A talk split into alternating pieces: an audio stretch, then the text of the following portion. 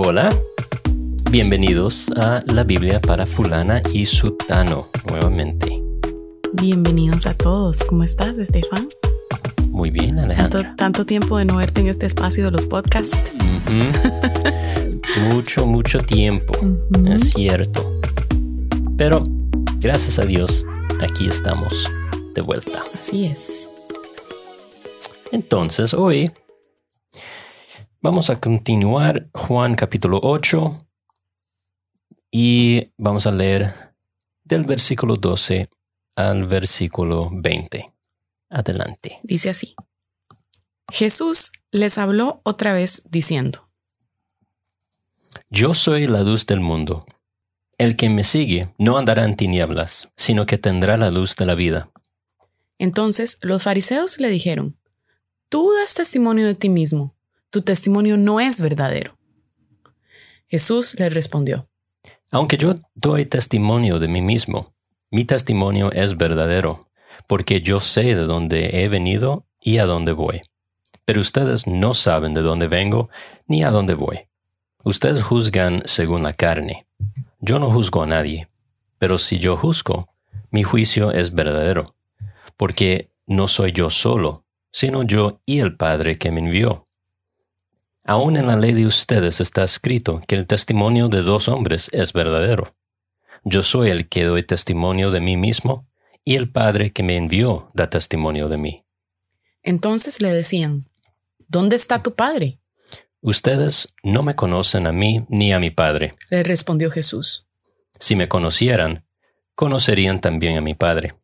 Estas palabras las pronunció en el lugar del tesoro, cuando enseñaba en el templo y nadie lo prendió, porque todavía no había llegado su hora.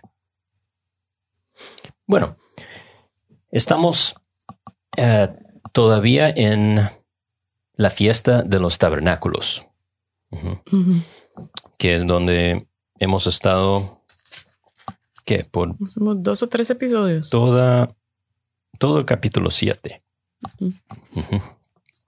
Y am, entonces eh, el- la fiesta de los tabernáculos y Jesús enseña otra vez y ya ha dicho cosas en, en este tiempo muy am, polémicos, ¿verdad? Que, que a los líderes no les ha gustado um, que, que se va y no lo podrán encontrar. Mi, mi enseñanza no es mío, que ustedes violan la ley de Moisés. Y luego en 737, Ujú. si alguien tiene sed, que venga a mí y beba. El que cree en mí, como ha dicho la escritura, de lo más profundo de su ser, brotarán ríos de agua viva. Mm. Ok, Y ahora yo soy la luz del mundo. Mm. El que me sigue no andará en tinieblas, sino que tendrá la luz de la vida. Como siempre, y especialmente para este punto en el ministerio de Jesús, los fariseos ni, ni están tratando de entender, pareciera. Claro. Simplemente responden con, tú das testimonio de ti mismo, tu testimonio no es verdadero. ¿De dónde viene esa, ese argumento, ese- ese razonamiento? Tú das testimonio de ti mismo, por tanto no es verdadero. Yo de entrada como que lo leo como, ok, vos decís que sos alguien, pero de cualquiera dice que es alguien. O sea, no, no hay nada detrás de lo que estás diciendo, no hay peso. Sí, y según la ley, el testimonio que valía era el de dos o tres testigos. Mm. Entonces están básicamente diciendo, tú eres solo un hombre dando testimonio de ti mismo, así que no cuenta. Y por eso Jesús dice lo que dice. um, ¿Qué, de qué que- habrían esperado en vez de eso? Habrían esperado como que hubiesen, o sea, ellos lo hubieran tomado en teoría más en serio si otros hubieran llegado con él a decir, vean, esto es lo que, lo que sabemos de este hombre y podemos demostrar que es quien dice ser por estas pruebas y demás. Ujú. Sí, algo así. Ahora, no hubiera importado, Claro, sí, es que tenían el corazón cerrado. pero pero sí en teoría algo así. Y Jesús les responde con, aunque doy testimonio de mí mismo, mi testimonio es verdadero. Y la razón es interesante. Porque yo sé de dónde he venido y a dónde voy. Por eso mi testimonio es verdadero. ¿Qué está diciendo ahí? Y básicamente está dando, am, está hablando de, de su origen divino. Mm. Wow. Ese es, o sea, ¿qué, qué más testimonio se necesita? Mi testimonio es verdadero porque yo vengo de Dios. El. Padre me ha enviado y voy a volver ahí, a donde estaba antes. Um, entonces no necesito el testimonio de ningún otro hombre. Ese es suficiente. Y continúa, pero ustedes no saben de dónde vengo ni a dónde voy, aunque se lo ha dicho ya más de una vez. Sí. Vengo del Padre, me el Padre me envió, vuelvo a Él. De hecho, lo, lo dijo ahí mismo, pero antes. Ujú. ah, en, en- en esta fiesta. Sí, porque efectivamente no, no han creído ni sus obras ni su palabra y por tanto quedan en la ignorancia. Eh, Ustedes no saben. Ustedes juzgan según la carne. Yo no juzgo a nadie. Mm.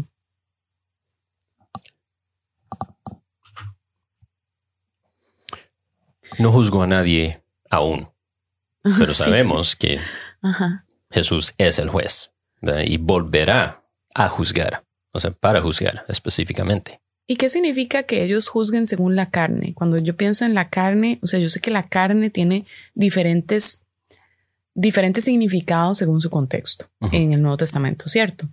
Eh, Ujú. Según entiendo, la carne puede ser, digamos, literalmente el cuerpo y también puede ser el aspecto pecaminoso que hay en nosotros, incluso después de haber sido regenerados por medio de- del Espíritu Santo y por la obra de Cristo. Eh, no sé si hay alguna otra significado para la carne Ah, o según como el mundo. No. no creo. Ah, ok.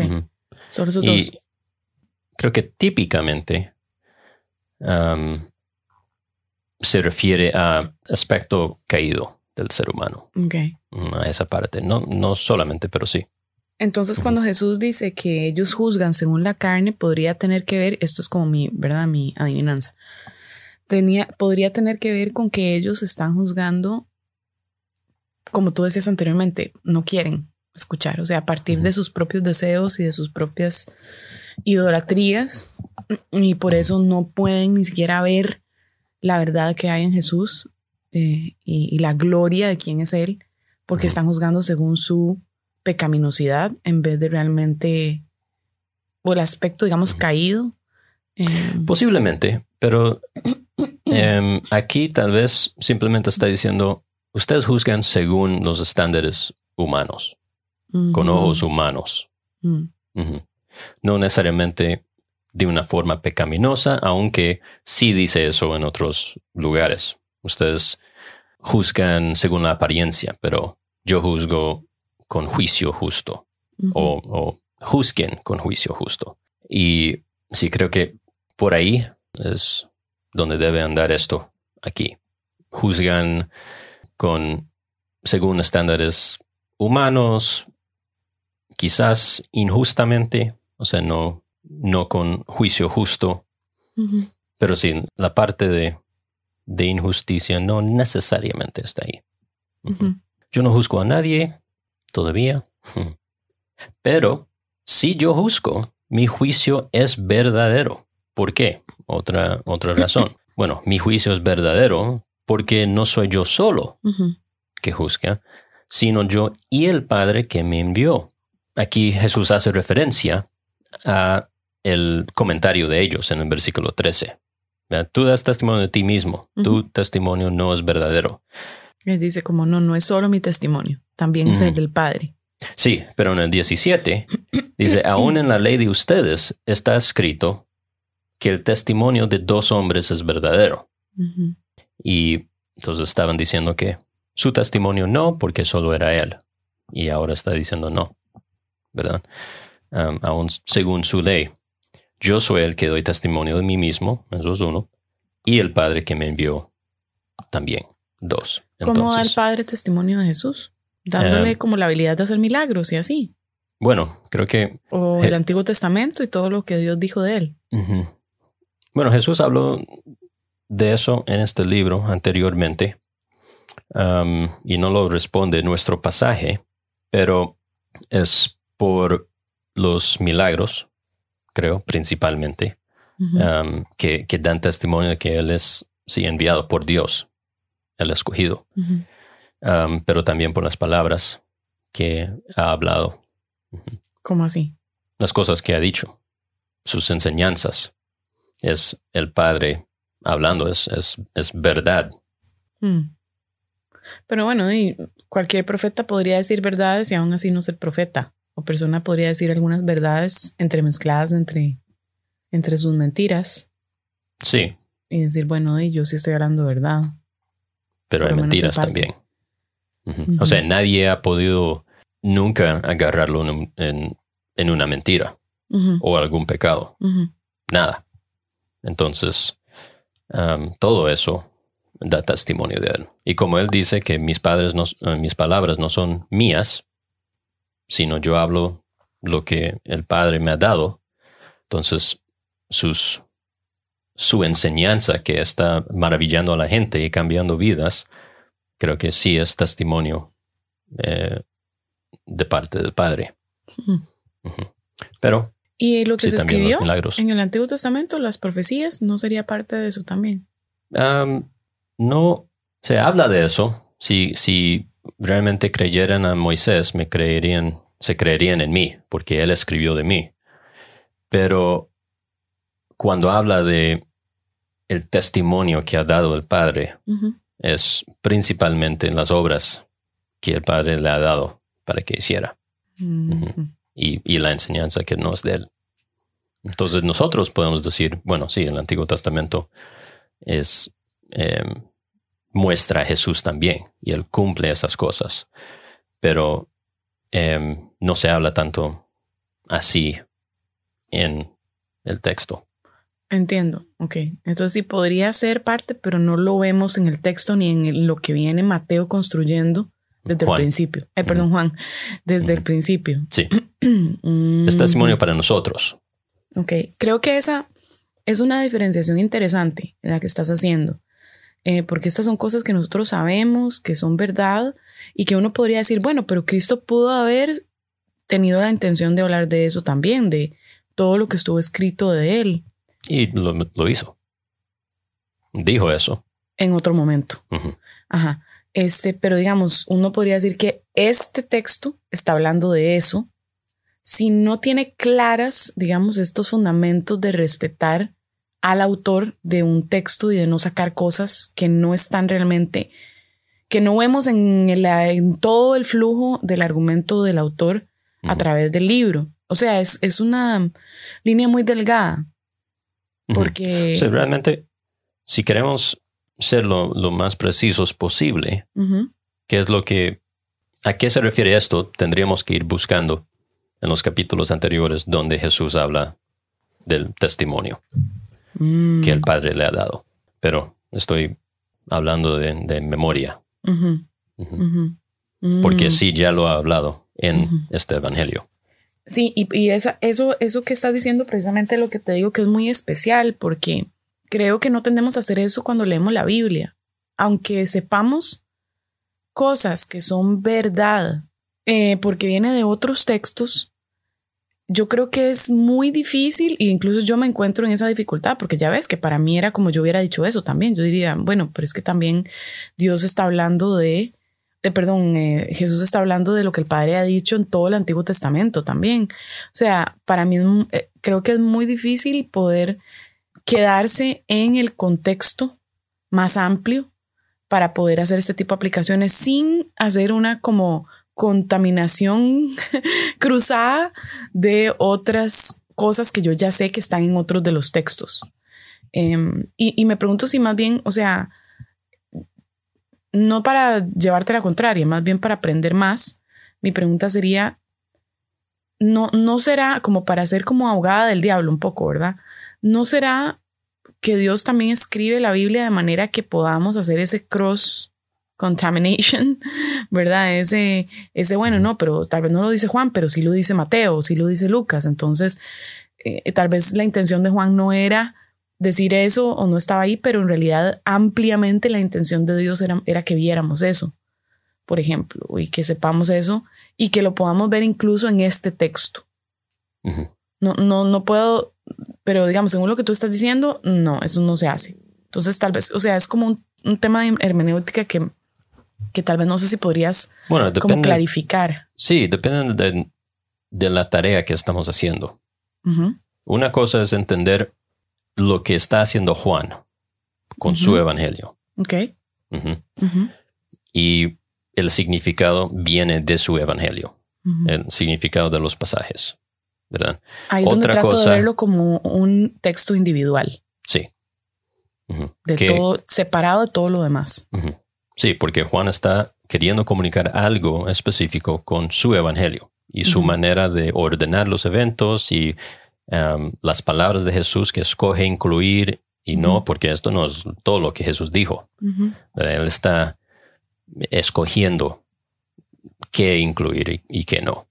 Porque siempre, todo el mundo hace eso. O sea, no, no es realista uh, exigirle a los escritores de la Biblia que que incluyeran todo, toda palabra que Jesús dijo en X momento. Porque si no, entonces no es cierto. No, así no funciona. Sin, ni, las biografías de hoy en día, donde estamos mucho más exigentes en cuanto a la precisión de los detallitos. Y ellos no tanto. Sí, de hecho, bastante menos. Sí. Entonces ellos escogen cuál, o sea, qué incluir, qué no. Y si queremos entender el autor, necesitamos quedarnos con, el, autor, y su trasfondo. Entonces sí el Antiguo Testamento, pero no los otros escritores del Nuevo. Creo que es importante reconocer eso porque cuando leemos la Biblia la, eh, tenemos en un solo libro. y, simplemente se nos olvida que Juan estaba en una habitación solo escribiendo esto, posiblemente, o con algún escriba, no sé, pero y tal vez desde Patmos. En Patmos, en, la isla de Patmos. E, exacto, exiliado. Entonces, eh, se nos olvida que cada uno de estos autores estuvo como en su propia casita, ¿verdad? O en otro, en, en una ciudad mm, que no es que estaban juntos diciendo, bueno, ¿cómo vamos a escribir eso? Bueno, pero Mateo, ¿usted cómo lo va a hacer? A ver, pero usted va a contar esa parte, ah, bueno, entonces yo cuento, yo cuento esta otra. O sea, ah, bueno, ok, entonces ya que usted va a cubrir eso, entonces yo cubro esto. O sea, tal vez hubo un poco de leer posteriormente, como pasa precisamente con eh, los otros evangelios, ¿verdad? Los sinópticos que llamamos, ¿verdad? Porque parece que hay una influencia de Marcos hacia el Mateo y a Lucas. Pero Lucas sabemos que hizo entrevistas, que pareciera ser que fue, investigó y habló con los sí, testigos no simplemente copió el Evangelio de Marcos. Correcto. Y Mateo tenía otra intención, ¿verdad? Esta intención de hablarle a los judíos. Marcos tenía esta intención de expresar eh, al siervo sufriente, que era Jesús. Em, y, Mark, y Lucas era alguien más bibliográfico, biográfico, ¿verdad? Él quería como tener como un orden específico y era para los gentiles tanto como para los judíos. Y Jesús como el Dios hombre, descendiente de Adán. y, y Juan, Juan es la oveja negra. que escribe lo que le da la gana y que hace lo que quiere. O sea, claramente él es, él es, él es una categoría separada de estos, otros tres. Eh, y entonces em, él, él, hace lo que está haciendo para que creamos que Jesús es quien dice que él es. Él lo dice, esa es su intención al final del Evangelio, ¿verdad? Em, entonces, creo que se nos olvida que cada quien tenía su experiencia individual y eh, tenemos que verlo de esa forma. A mí me cuesta muchísimo, sinceramente yo sigo conectando con todo lo que conozco, pero creo que por lo menos estar cada vez más, más consciente de eso nos ayuda a honrar y a respetar el texto como hemos hablado en el pasado, mejor. Sí, entonces, volviendo a tu pregunta inicial, se depende de la tarea que estamos haciendo. Uh Así, una cosa te dejé es, individual, pero no explicaste la segunda parte. Sí, una cosa es entender Juan en, en, sus propios términos y lo que él está queriendo hacer con su evangelio.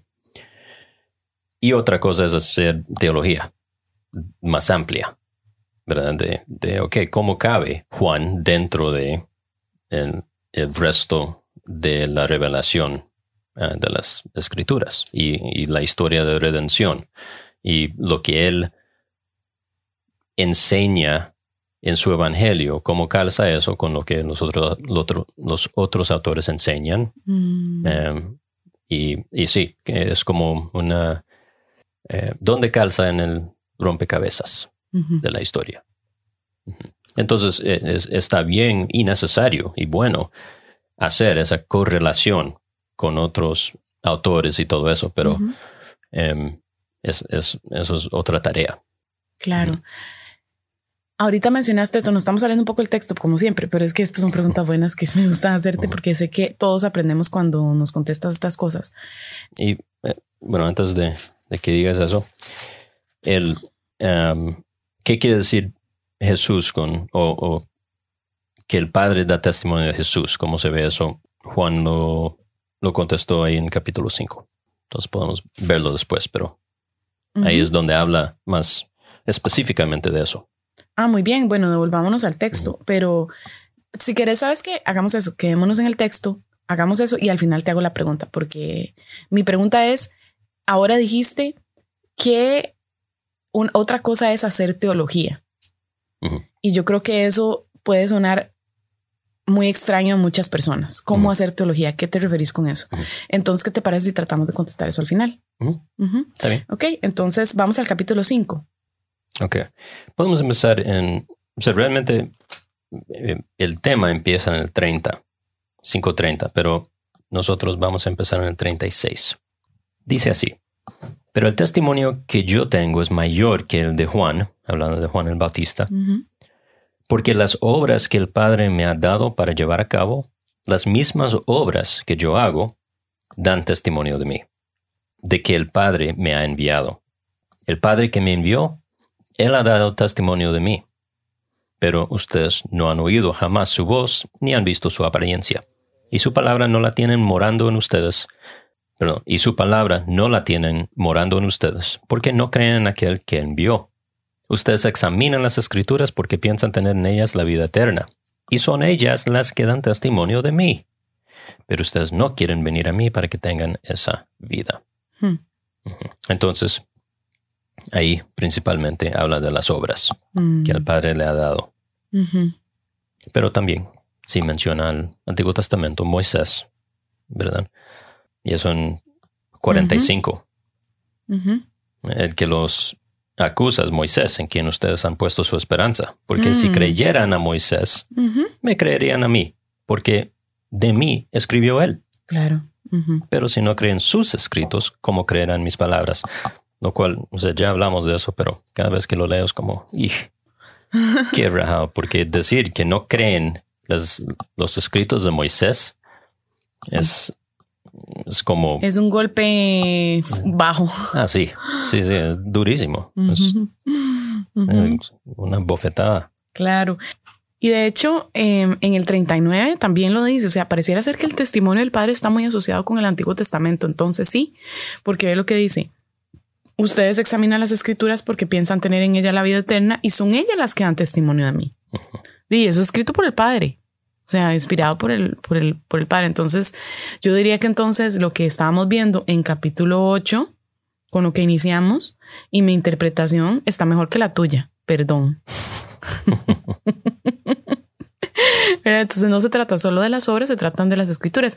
Pero me encanta porque nos hizo volver a donde tú te acuerdas que porque sos demasiado gato y te acuerdas, yo a mí se me ha olvidado por completo este texto, este, que el mismo Juan efectivamente nos explica a qué se refiere, a qué se refiere Jesús.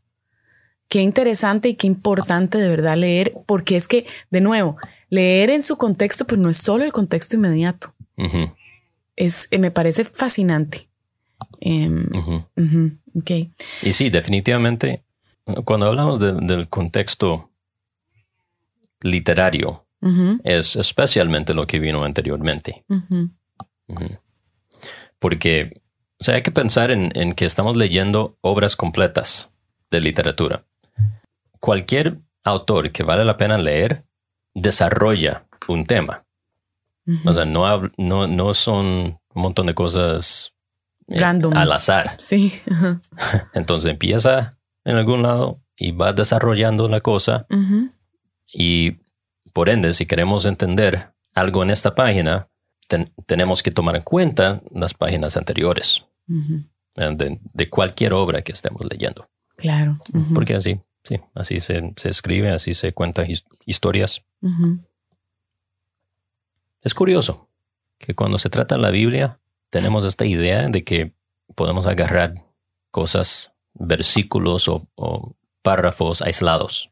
Yo creo que eso en parte es por la predicación Enseñanza. que no es expositiva. Sí.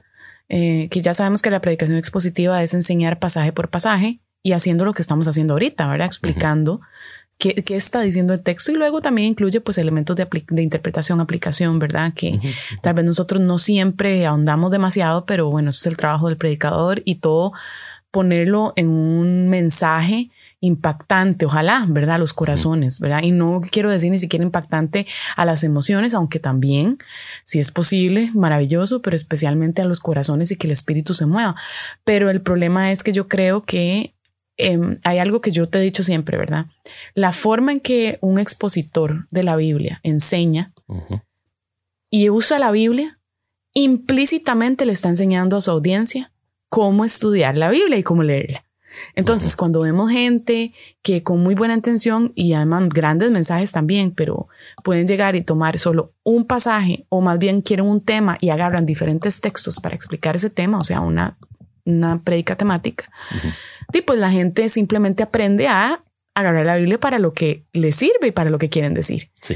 Eh, Esa es la forma en que la gente implícitamente está aprend- aprendiendo a usarla. Entonces creo que si en una iglesia no está ese balance y esa, por lo menos para mí personalmente, Alejandra, yo, esto es mi opinión personal, ¿verdad? Yo creo que una iglesia mayoritariamente debería de tener enseñanza expositiva y de vez en cuando ahí ponerle, ¿verdad? Como unos acentos de, a las prédicas eh, con prédicas temáticas y trabajar temas que creo que la iglesia a veces sí necesita y tiene preguntas y podemos y puede hacer el, el- el predicador teología, como tú dices, y, eh, y explicar un tema en particular. Pero yo creo que tiene mucho que ver con, con esa, con esa experiencia. Sí, y, cómo- y cómo yo se dudo enseña. que antes esto pasaba tanto. Yo siento que esto pasa más en los últimos 100 años, digamos. Mm. Pero cuando vemos, digamos, a los puritanos y vemos a estos otros autores, ellos, esto era lo que hacían. Eh, y, no, y la gente no consumía la Biblia de la manera en que la consume ahora, que es un consumo más de, como de... Es de- Como de, de galletas chinas, como los fortune cookies, sí, con dichos, galletas de la fortuna. Ajá, sí, con, con dichos sabios. Ajá. Y eso es lo que eh, es como un, nuestro libro de, de tesoros para mí. De tweets. Sí, ahí abro y agarro algo a ver qué, cómo me ayuda. Sí, sí, sí. La leemos al estilo Twitter. De verdad que sí. Sí. Exacto. sí, sí. Que ahora no estaba poniendo mucha atención porque estaba buscando algo, pero A ver, yo, yo ¿qué sé. dijiste de mi interpretación Yo te y la dije, tuya? porque yo cuando te estoy hablando y ya te veo en las páginas, yo ya sé que no me estás poniendo atención. Entonces paro a veces y por eso es que tenemos esas pausas que después los editores tienen que quitar. Ujú. Porque yo estoy como, bueno, a ver cuando Pero me ¿qué cuando fue lo que dijiste? Lo que estaba diciendo es que esto de que el testimonio del Padre se incluía las acciones y las escrituras proféticas del Antiguo Testamento, por lo cual mi interpretación era mejor que la tuya. Punto, Anda San, se acabó. Ya veo cómo es. Bueno, tienes razón. Sí, muy bien. Cada vez que hago, cada vez que leo de alguna manera algo mejor que tú en la Biblia, ¿qué Ujú. pasa? Como cada muerte de obispo. Me siento muy orgullosa de mí misma, aunque fuera un batazo como ahorita. Haces una fiesta. Sí. Y te lo echo en cara lo más que puedo para que veas que soy tan inteligente como tú. Eres. Ay, gracias. Qué lindo. Qué tierno. Sin duda. Ahora, para terminar este pasaje, 19, Ujú. otra bofetada santa. Sí. Entonces Ellos le decían, ¿dónde está tu padre? Ajá. Ustedes no me conocen a mí ni a mi padre. Ouch. Mm. Ah, e- Es interesante. Pausemos un, un momento a, a pensar en eso. Esa es una de esas cosas que leeríamos rapidísimo y seguiríamos. Pero Jesús acaba de decir que no me conocen. Uy. ¿Cómo que no te conocemos? Andas hablando tres arriba años. para abajo. Sí. Sí, andas- andamos tras tuyo. Claro que te conocemos. ¿Qué significa eso? No me conocen. y creo que creo que sabemos lo que él quiso decir. Pero es, es curioso. Ustedes no me conocen verdaderamente. Ni a mi padre. Ahí está la, la bofetada Ujú. Otra vez, porque no es la primera vez. Um, pero los, los va a agarrar aún más duro en este capítulo después. Mm. Sí. Ok. Uf. Uf. Pero sí. Chacho. No conocen a mi padre. Judíos, líderes religiosos, los más gatos de los judíos, los más teólogos, los más justos y santos supuestamente, no conocen a Dios, dice Jesús. Si me conocieran a mí, conocerían también a mi Padre. Ahora, grandes implicaciones hay. Grandes implicaciones mundiales. ¿verdad? En tema de misiones globales Mm. y no creyentes y toda esa cuestión. Si no conocen a Jesús, no Mm. conocen al Padre. ¿Quién es el Padre? Dios. Solo hay uno. El único Dios verdadero. El, el Dios, ¿verdad? Que existe en tres personas. Por eso no se puede negar a una persona de la Trinidad y todavía creer en Dios. No se puede. Y lo siento, pero no lo dije yo. O sea, Jesús lo acaba de decir. Si, si no me conocen a mí, no conocen al Padre. ¿Verdad? Si me conocieran a mí, conocerían al Padre. Entonces, ¿qué, qué de, lo, qué, eh, de las, las otras religiones monoteístas? Que son el, o sea, el cristianismo, el judaísmo y el islam. No adoran ellos el mismo Dios. Simplemente no tienen todo el conocimiento de, de Jesús y el Espíritu y la Trinidad y todo eso. No, no adoran al mismo Dios. Los musulmanes y los judíos, ambos, absolutamente, en todo sentido, niegan rotundamente la Trinidad, esa doctrina. Lo niegan. Niegan que Jesús es el Hijo de Dios. Niegan, niegan que el Espíritu Santo es Dios también. Por tanto, no conocen a Dios. Por tanto, no adoran a Dios. Mm. No pueden adorar algo que no conocen. Por más santos que parezcan. Y por Sí. más santos y cosas buenas que hagan Sí. y buena gente que sean. Y ese, ese cuento, eh, cuentazo realmente, de, de que ah, Dios y las religiones es como los ciegos tocando un elefante. No, Diferentes partes de un no es así. Ajá. Em, si creemos la Biblia, Claro. si creemos lo que Jesús está diciendo, no es así. Ajá. Eh, no hay seis millones de dioses como los hindúes. No, no, es, no es que todos adoran a Dios de su manera y al mismo tiempo niegan a Jesucristo como el Hijo de Dios y el Salvador. No, no se puede. No se puede. Los testigos de Jehová no adoran a Dios. ¿Por qué? Porque niegan la Trinidad nuevamente. Los mormones, no, porque niegan la doctrina de la Trinidad. Tiene su, su propia forma rara, que no es la Trinidad, es otra cosa.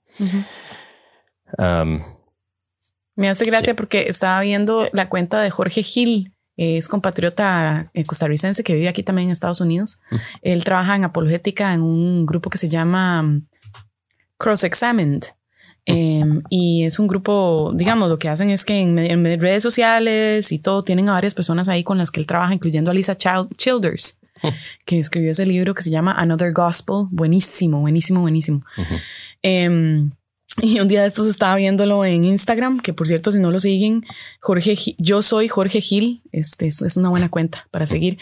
Eh, y él habla de, em, tiene un tenía una gorra de merch que tenía como la misma, las mismas letras que tienen como los diferentes símbolos de las religiones mm. que originalmente dicen coexist, como coexisten, ¿verdad? Y cada letra tiene como la forma de una T coexist, ¿verdad? La T de la cruz y la estrella de David. Exacto. sí. Exacto. Y bueno, sacaron una, una exactamente igual que dice contradict. Mm. Vieras qué bueno. Entonces tienen unas t-shirts y todo. Pensé en comprarte una de regalo. Este, pero me parece que es eso mismo que tú estás diciendo. O sea, es que uno no puede, eh, suena muy lindo. Y, y, en este mundo, en estos momentos donde todo es como aceptemos la verdad de quien dicta cada quien, este suena como tan amoroso, pero el Satanás se viste ángel de luz. Y la realidad es que aceptar o incluso, yo no digo que no respetemos, pero, pero no ayudar a otras personas a reconocer, especialmente cristianos que dicen que son cristianos, pero que tienen pensamientos como estos, ¿verdad? O gente que está interesada en cristianismo y quiere aprender. Si no somos rotundos como lo fue Jesús, eh, estamos realmente cometiendo un error. ¿Verdad? Porque no estamos hablando como Jesús habló. Eh, creo que a veces, a veces yo veo la manera en que Jesús hablaba a sus oponentes. Por lo general eran a oponentes, a personas con corazón necio. Y cómo él realmente no le ponía miel a, sus palabras. O sea, él hablaba. Bueno, podemos hablar más de esto más adelante, pero creo que necesitamos aprender a ser valientes y a defender la verdad y, y, y, hablar en tiempo y en destiempo. Em, sí con respeto y todo, pero, pero sí con verdad. Sí, totalmente. Creo que hoy en día estamos confundiendo mucho lo que la diferencia entre aceptar de una manera apropiada y y como estoy de acuerdo, estar de acuerdo.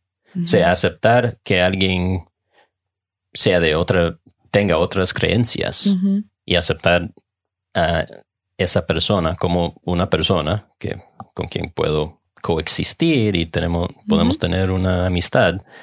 Em, eso es diferente a, sí, estoy de acuerdo con, con todo lo que dice y, lo que dices es válido. Sí, todas las religiones llevan a Dios simplemente, ¿verdad? Y es como, decir que lo que alguien cree no es válido, ah, es como el... La ofensa. sí, la, mayor ofensa. No, es simplemente no estar de acuerdo. Yo digo cosas que no son válidas todos los días.